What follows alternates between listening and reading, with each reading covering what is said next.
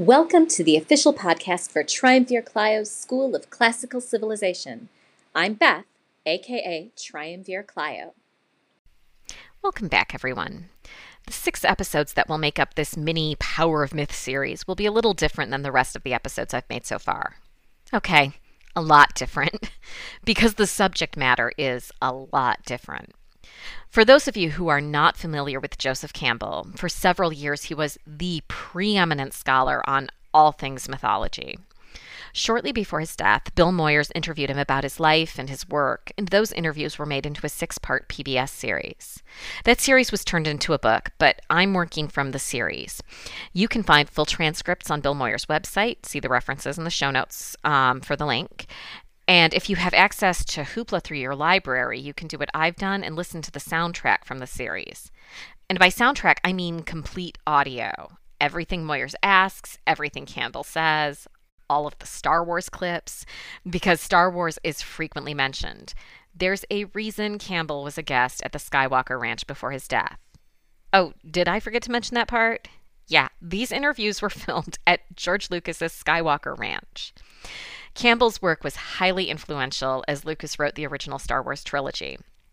And yes, I do think I'll have to do a whole series of episodes just on Star Wars, but that's for another time or at least for after we've finished this short series on the power of myth.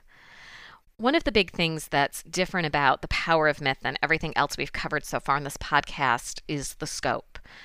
Up to this point, we've read Greek literature. Well, except for when Brad came on to talk about his adaptation of Antigone, which was still based on the Greek original. Campbell was an expert on mythology, all mythology, not just the Greeks and the Romans. And yes, we will eventually get to the Romans, and maybe I'll branch out once I've run out of Greek and Roman lit to talk about, assuming I still have time to keep making episodes. But Campbell's work covers all of it. And comparative mythology is fascinating because of the common threads. And that is the power of myth. Now, if you know anything about Joseph Campbell, even if you don't know to attribute it to him, what you probably know is the hero's journey. And it's that very hero's journey that made me decide to start these episodes now. Someone made a pandemic version of the steps that make up the hero's journey. Um, and I found it, so I'll share it on the blog, and the link will be in the show notes. And honestly, as I listened again to Campbell speak, I realized that we really should cover this material sooner as opposed to later. It will be really useful when we get to the Odyssey. And honestly, we can even see this in the Iliad right now. The first episode of The Power of Myth is called The Hero's Adventure, and it does present the hero's journey, or at least parts of it. So that's what I'm going to cover in this episode. And hopefully, you'll see how it applies to what we've covered in the podcast so far, and maybe you'll see how it, pl- it applies in your own life too.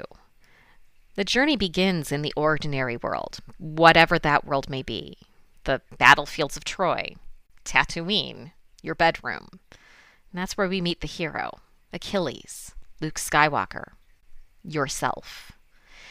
But there is a call to adventure. Help us kill some Trojans. Save the princess. Not that she necessarily needs you to save her, but that's for another episode. You need groceries. And there is a refusal of the call. No, you took my girl, so I'm going to go pout. But I was going to go to Tosche Station for power converters. Eh, I can eat out of the freezer a bit longer.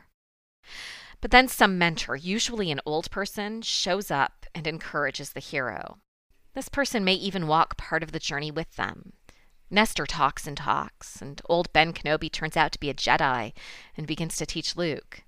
Dr. Fauci tells you how you can safely leave your house to get groceries.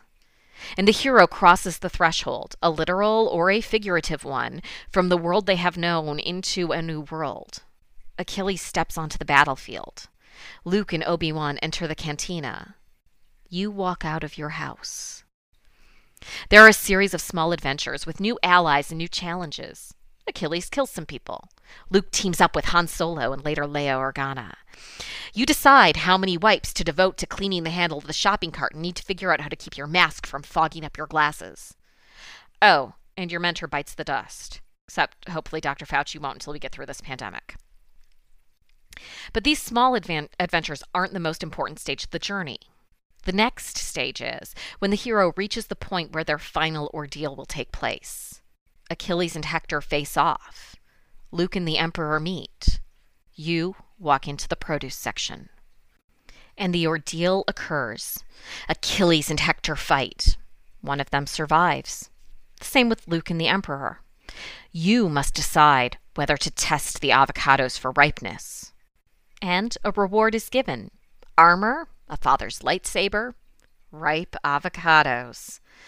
But now the hero must get home, and more adventures may be had. After all, the Death Star's about to explode. Again. And you have to make it through checkout without your six foot bubble being popped. And then the hero returns, crossing the threshold back into the world they knew before their adventure. And in a way, the hero is reborn, transformed, changed, literally or figuratively. And the hero has brought something along, such as some groceries. Now, if you've watched the first episode of The Power of Myth, or read the transcript, or listened to the audio like I did, I know what you're thinking. This is not what Moyers and Campbell talked about. And you might be thinking, where are you getting this, Beth? And you're right. What I've just said is much more explicit than Campbell's description in this episode. I'm working from other sources, including what I learned while getting my classics degree. Thanks, Dr. Keenan. But if you go back and look or listen or reread, you will see that this is what he is speaking of.